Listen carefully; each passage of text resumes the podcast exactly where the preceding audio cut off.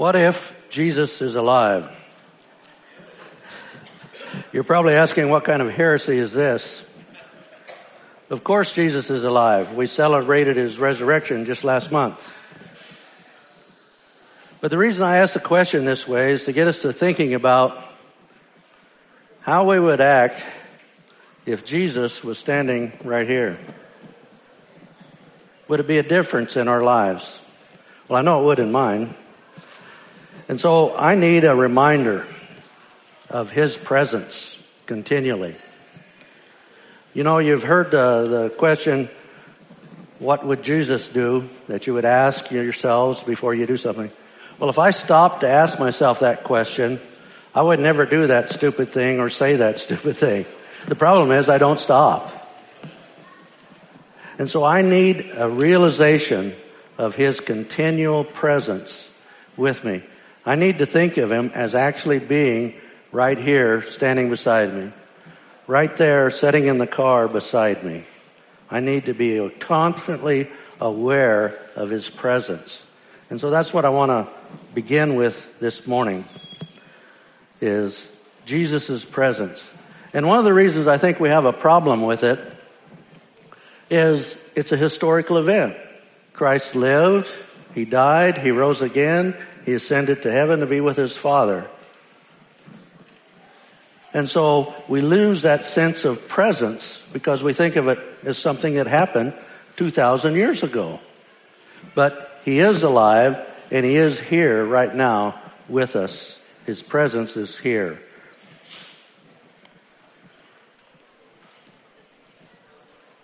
Let's pray together. Lord, I ask for you to give us a real sense of your presence. And it might be something that is continually with us. Help us to remember to remind ourselves of your presence. You are here. You are with us. You are in us. We thank you for that. Make it real. Amen. Let's read our text, John 14, 15 through 24. If you love me, you will keep my commandments, and I will ask the Father, and he will give you another helper to be with you forever. Even the Spirit of truth, whom the world cannot receive, because it neither sees him nor knows him. You know him, for he dwells with you and will be in you. I will not leave you as orphans. I will come to you. Yet a little while the world will see me no more, but you will see me. Because I live, you also live. In that day you will know that I am in my Father, and you in me, and I in you. Whoever has my commandments and keeps them, he it is who loves me. And he who loves me will be loved by my Father, and I will love him and manifest myself to him. Judas, not Iscariot, said to him, Lord, how is it that you will manifest yourself to us and not to the world? Jesus answered him, If anyone loves me, he will keep my word, and my Father will love him, and we will come to him and make our home with him. Whoever does not love me does not keep my words, and the word that you hear is not mine but the Father's who sent me. I tried to count the number of times Jesus says loves or some form of it, and also the number of times he says that he will be with us or in us. And both came out to be seven times. Not that seven matters, but the fact that he said it that many times in 10 verses, I think it kind of means it's important. Love is important, and the fact that he is in us is important. We need to, I'm sure he said it that many times because he wants us to remember it. He is in us. And as I was looking at this, something occurred to me for the first time. We think of the Holy Spirit indwelling us, and he promises the Holy Spirit there in uh, verses 16 and 17. And we know that we are indwelt by the Holy Spirit. We also know that we've received Christ and he comes into us. But as you read verse 23, and my Father will love him, and we will come to him and make our home with him. The Father also indwells us. I'd never noticed that before. Interesting. Kind of slow, I guess. But we have the full Godhead inside of us. Now, when you think about it, that, that makes sense because they're one. So how could, you know, it be just part? Naturally, it's a whole. And uh, just as an aside, when I think of Jesus, I think God. And when I pray and I pray Lord, I never know who I'm really addressing the Father or the Son or the Spirit because they're all the Lord. Anyway, that's just me. So we are indwelt by Jesus, the Father, and the Spirit. We need to keep that in our minds. Again, reading John 14, verse 23, Jesus answered him, If anyone loves me, he will keep my word, and my Father will love him, and we will come to him and make our home with him. There's a wonderful little allegory called My Heart, Christ's Home. If you've never read that, you ought to read it. It's free on the internet, and I've got I've printed it out, and I can give you a copy if you'd like. But it tells of a of a man who receives Christ as his Savior and invites Jesus into his heart. And they begin to have fellowship together, and he begins to show Jesus around his heart, and it's stylized as a home. And the first room that they go into is the study or the library. And the first time that they go in there, the man is instantly embarrassed because there's some books and magazines laying around that ought not to be there. And there's some images that are there that shouldn't be there. And so Jesus helps him and they clean that room up. And then the, the story goes on that they eventually move from room to room. And of course, changes need to be made in each room. And changes are made. And they continue on like that for quite a while.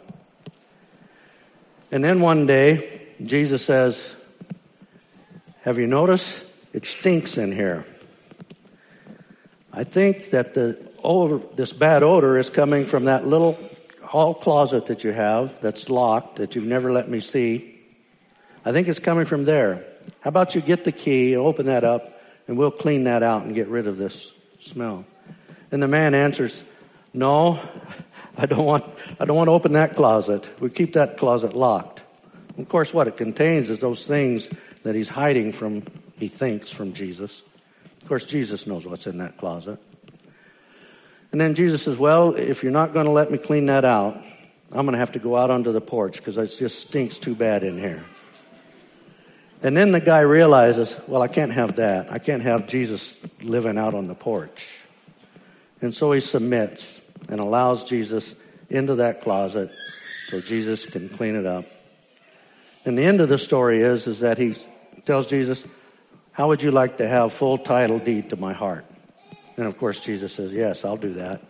And so he signs over the, his heart to Jesus completely. My heart Christ's home. Well, that's just what he says here in verse 23. He wants to be, our heart, to be his home. And how can it be his home if we're withholding any part of our life from him? We need to surrender everything, totally, completely, to Him.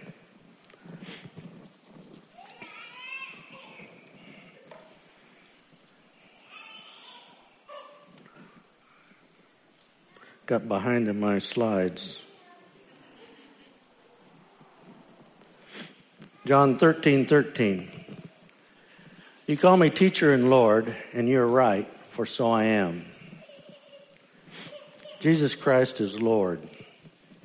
Now, you need to understand that's more than just a title, it's a true position. Lord. And I think that, again, we have a problem with that because we're Americans. We don't have lords. We're our own person. We, we run our life the way that we want. Um, Frank Sinatra, I've did it my way. Well, we need to understand what a Lord is. Abraham understood what a Lord was because he was one. When Lot was captured and taken prisoner, and he determined that he would go rescue Lot, he said to his servants, Grab a weapon and let's go.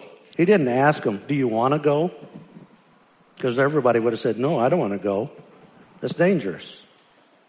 He just said, You're going to go. And they went. And in uh, medieval times, those people understood what Lord was. A lord owned a vast amount of property, and he had tenants living on that property, and they were basically slaves. They called them serfs. Those that were a little higher up were vassals.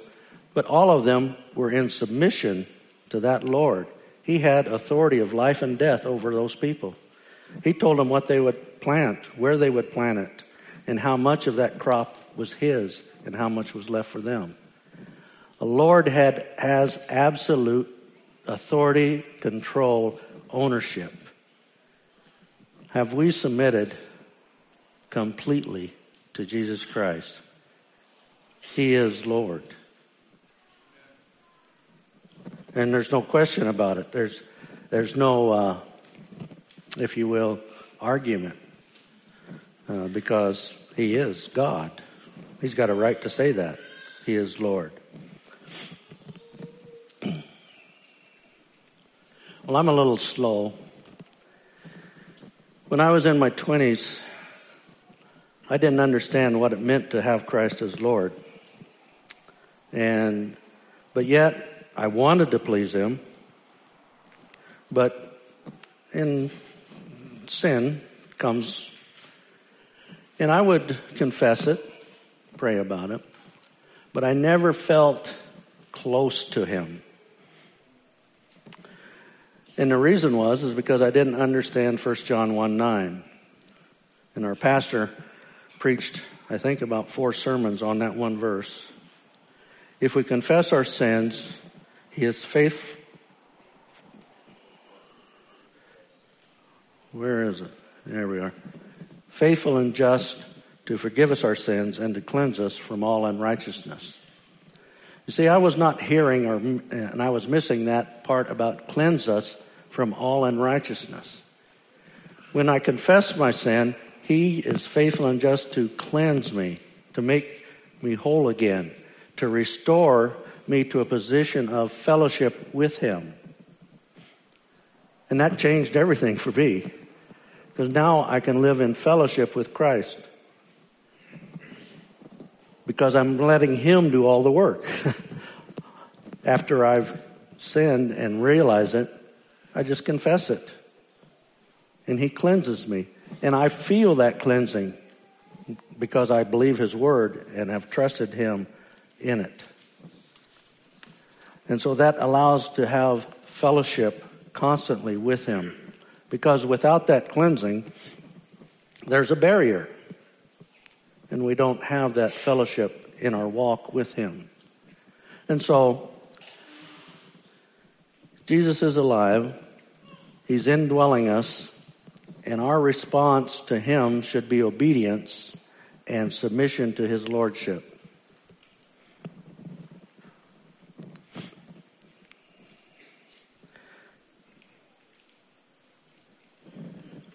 Have another question.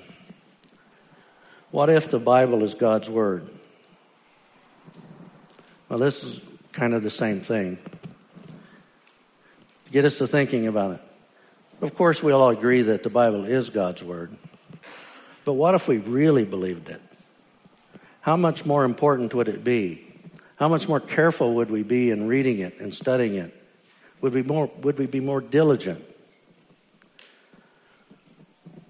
It took me a while to learn this one, too. You know, I always believed that it was His Word. But it wasn't until I was about 30, well, in the mid 30s, and a pastor challenged us to read the Bible through in a year's time. I'd never done that. I'd probably read all of it, but I'd never had a pattern of reading it continually. And it used what they call a one year Bible, and it was, it was a great experience. You read through the whole Bible in one year, and you read Psalms and Proverbs twice. And each day you'd read Old Testament, New Testament, Psalm, and Proverbs. And it was great. I loved it. And I've continued to love it and have read it every year for the past 40 years.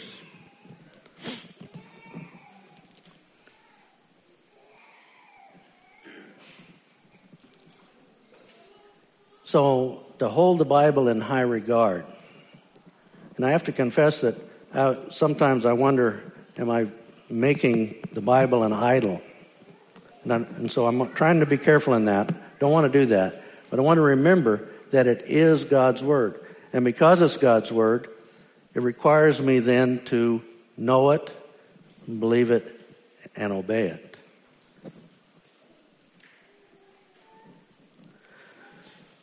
Not tr- won't try to prove it to you, but 2 Timothy 3:16 all scripture is breathed out by God and profitable for teaching, for reproof, correction, and for training in righteousness. The main thing we need to get out of that is that it's profitable. There's profit in His Word. It's profitable to us as individuals. Now, it's also profitable for training in righteousness. And I think we need to understand that's not so much us training somebody else, it's us receiving training and being trained in righteousness, being trained in obedience, receiving that correction where we need it, receiving reproof when we need it. Reproof is kind of hard to take sometimes, but we have to have it. All scripture is given reproof, correction, training, righteousness.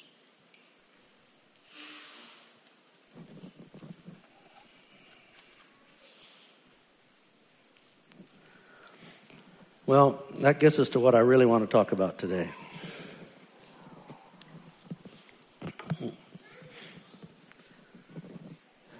So, we know that Christ is in us. We know that the Bible is God's Word. And we know that our response is to obey. Verse 15 of our passage in John 14.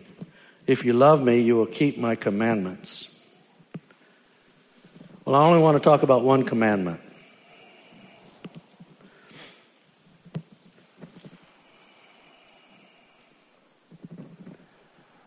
You shall love the Lord your God with all your heart, with all your soul, and with all your strength, and with all your mind, and your neighbor as yourself.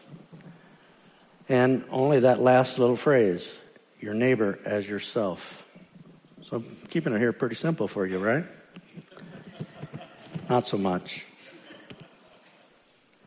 When this statement was made, a lawyer had come to Jesus and asked him, What do I have to do to have eternal life?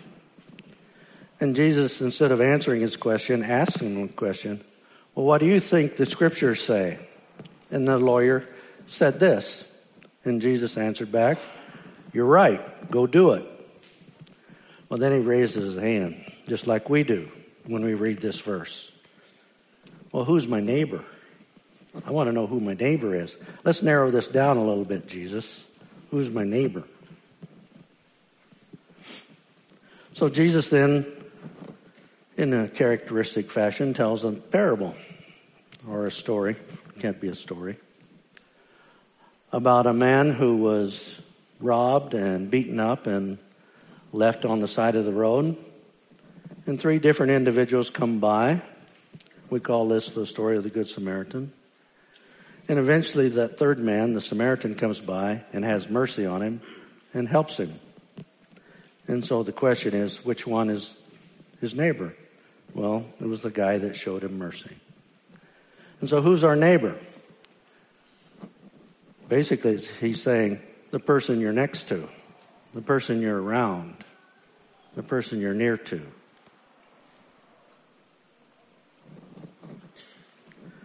Well, who are we near to? Our closest neighbor is our spouse.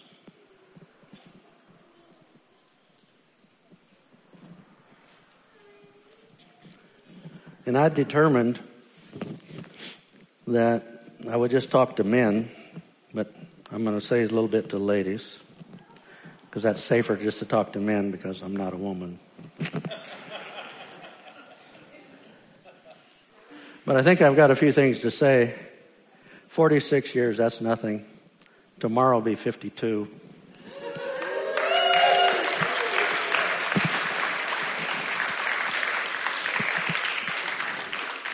And as I look out over you guys, the majority of you aren't even 50 yet. So maybe I've got something to say. But I'm going to preface it so that I don't get in trouble when I get home. I'm still learning. I'm still practicing. I'm still working at this. I am not perfect.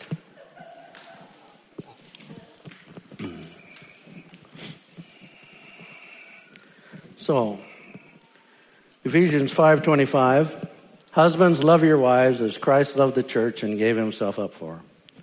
That's a pretty big thing right there. I'll come back to that. And for the women, God was gracious to us. He didn't just say, the neighbor is somebody near to you, he said, Here's your neighbor. Husbands, here's your neighbor, your wife. And he says to the wives, Here's your neighbor, your husband. This is actually an instruction to the older women. So train the young women to love their husbands and children. Like I said, I wasn't going to say anything to the women, but then I observed this verse, and it has something that we need to see. So train the young women to love their husbands and children. The fact that you can be trained to love implies that it's a skill that can be learned. And also, I want to say that love is not just an emotion, it's an action. Love is an action. And that's really what we're going to be talking about. That love is an action and it's actions that can be learned. And so, older women, train these young women up in a way to love their husbands and their children.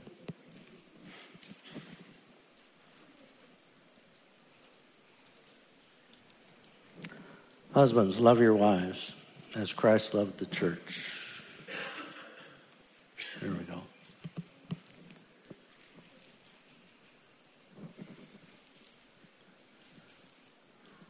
A skill that can be learned. Christ died for us. That's pretty extreme. Now, probably you won't be called on to die for your wife, but you need to have love that would bring you to that point. And how do you love? What, kind, what, what actions are love? Well, this is pretty simple, really. It's the exact same things you learned when you were a child. Don't hit. Husband should never hit his wife, should never even act like he's going to hit. Stop that arguing. Don't argue. I hope you're hearing what I'm saying. These are the same things that your mother said to you when you were acting up. Don't hit. Stop arguing. Don't argue. Because when you're angry, you're going to say and do things that you don't want to do and say. Stop for a while until you can come together and discuss and talk about in a calm manner. Don't argue.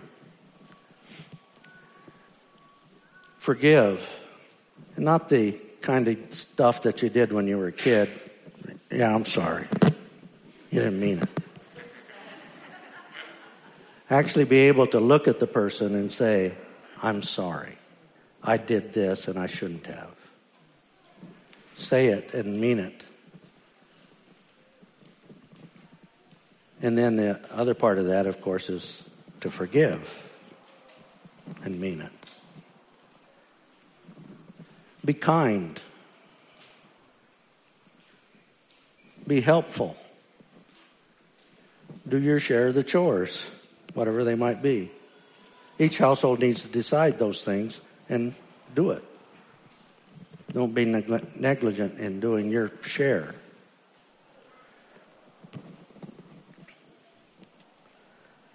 And I think probably the biggest one is respect. Respect. Never say bad things about your spouse to other people. And respect their ideas and actions before the children. Respect. Respect. I could go on, but I think you get the idea. Just do the things that your mother told you to do.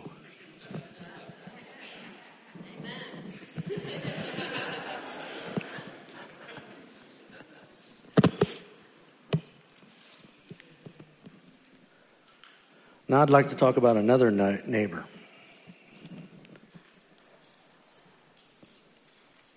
The church. I should have mentioned earlier, I forgot so I'll say it now. One of the things that's carried us through these 52 years is the fact that we started out right. We both started with a love for Christ and His church. That was key, that was foundational to the marriage.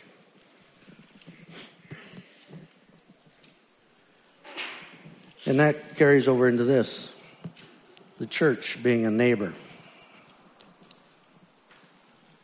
Now, you may not realize it, but I have loved you for 30 years. And now some of you are thinking, what do you mean 30 years?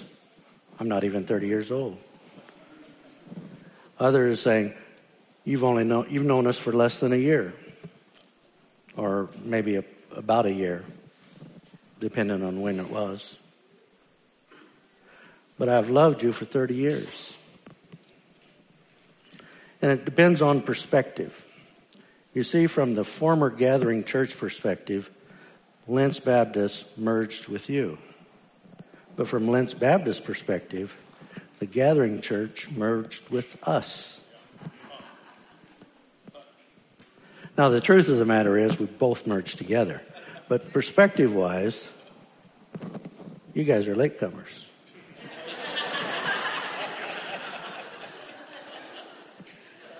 I've loved you for 30 years. And how have I loved you? I've been faithful. I've been faithful for 30 years. Just like for 52 years, I've been faithful in my marriage. And I'm not talking about sexual purity, I'm talking about being faithful. Because we made a commitment when we got married till death do us part. We meant it then, we mean it now and have been faithful to that commitment. Vivi and I love the church. And every time we would move from one town to another, practically the first thing that we would do would be to find a church that we would become a member of. We got married in May, very end. In August, I finished my course of study in college and began signing up for the Air Force. In September, well, actually, probably October, I don't remember, we were in Biloxi, Mississippi. We were going to be there for about a year.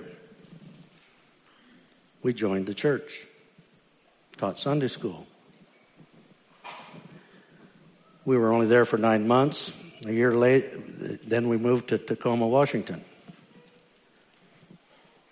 Joined the church, taught Sunday school. We were only there for about a year. Then we moved to Altus, Oklahoma. We got there on a Wednesday night. we went to prayer meeting on Wednesday night.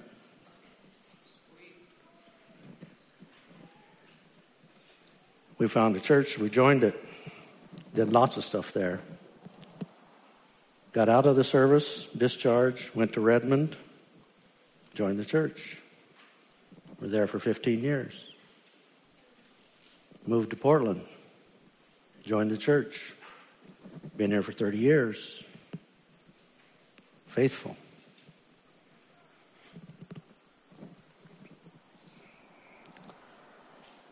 And so we loved in each of those churches. We loved and were loved. That was the greatest thing. Young kids didn't know nothing. Loved by some older people there in Biloxi, in Tacoma, in Altus, and Redmond, and here.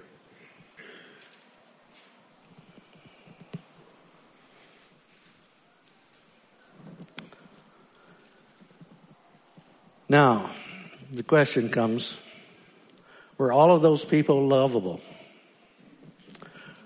Well, the answer is yes and no. Well, no, obviously, because not everybody is as lovable as me.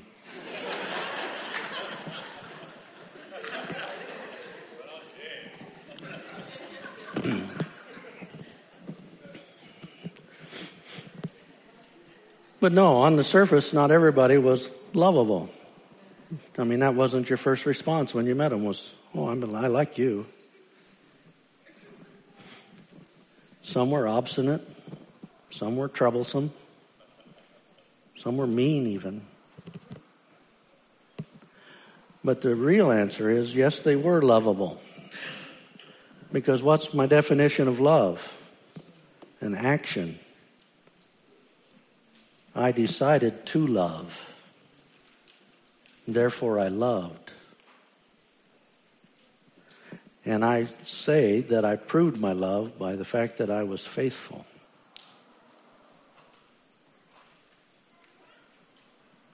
I stayed the course. Now, you need to understand how we determined what church we were going to join. First of all, we didn't visit a church that we weren't not sure that we were doctrinally aligned with. In other words, if we we went we visited churches that we agreed with doctrinally.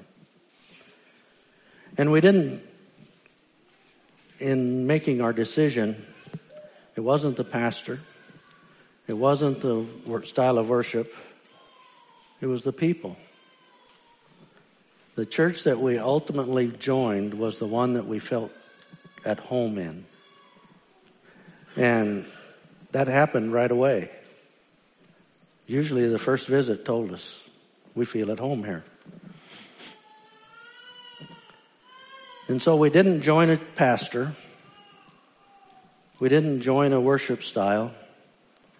We joined a community of believers. And we loved them. And we stayed by the stuff. It was easy in Biloxi and Tacoma, only there for a year. Oklahoma was easy too. Redmond, not so easy. I could tell you a real horror story, and I won't, but I could. But it's a good thing we didn't join because of the pastor or because of the music, because while we were there, we had three pastors, three different styles of music. One was a rock and piano, one was violin music. Different. Same thing here. Four pastors now, four different styles of music.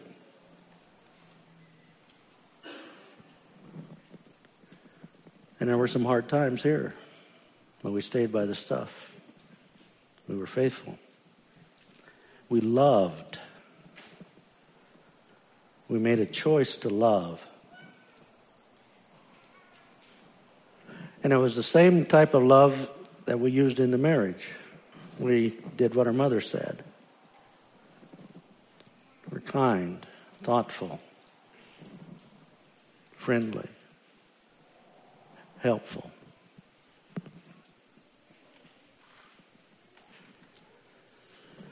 And here's the thing we didn't do it ourselves.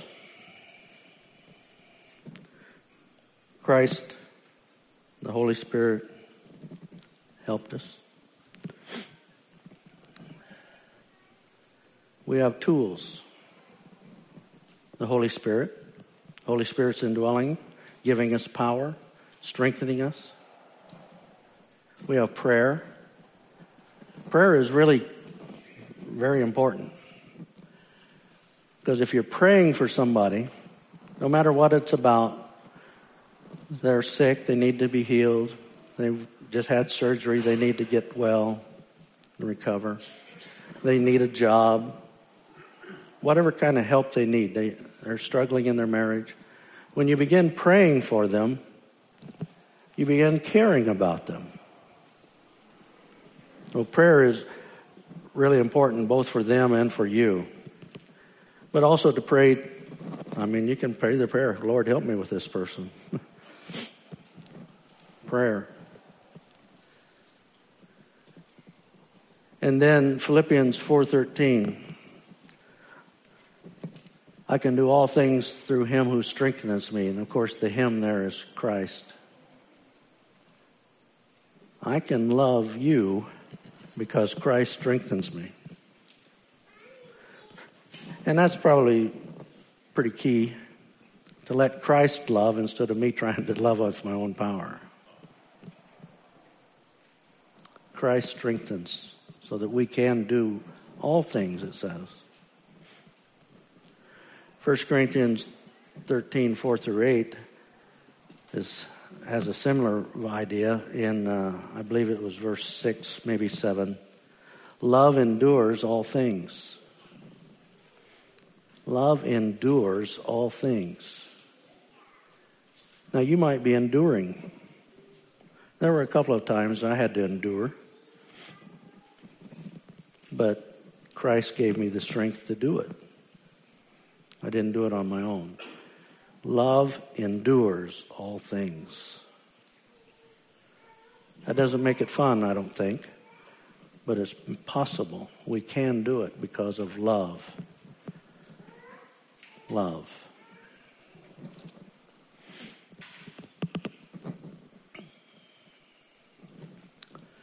My heart Christ's home. So, the conclusion of all of this is the same thing I've been saying. Christ is alive and constantly with us. He's right here. And because He's right here, I'm going to react that way.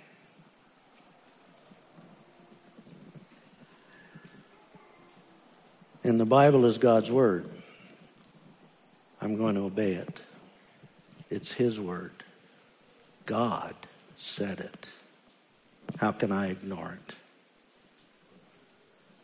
And I'm going to try to do this one little commandment love my neighbor.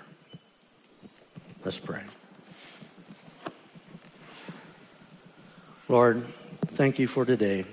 Thank you for your word. Thank you for your indwelling, that we might have power, that we might be able to love as you loved. In Jesus' name, amen.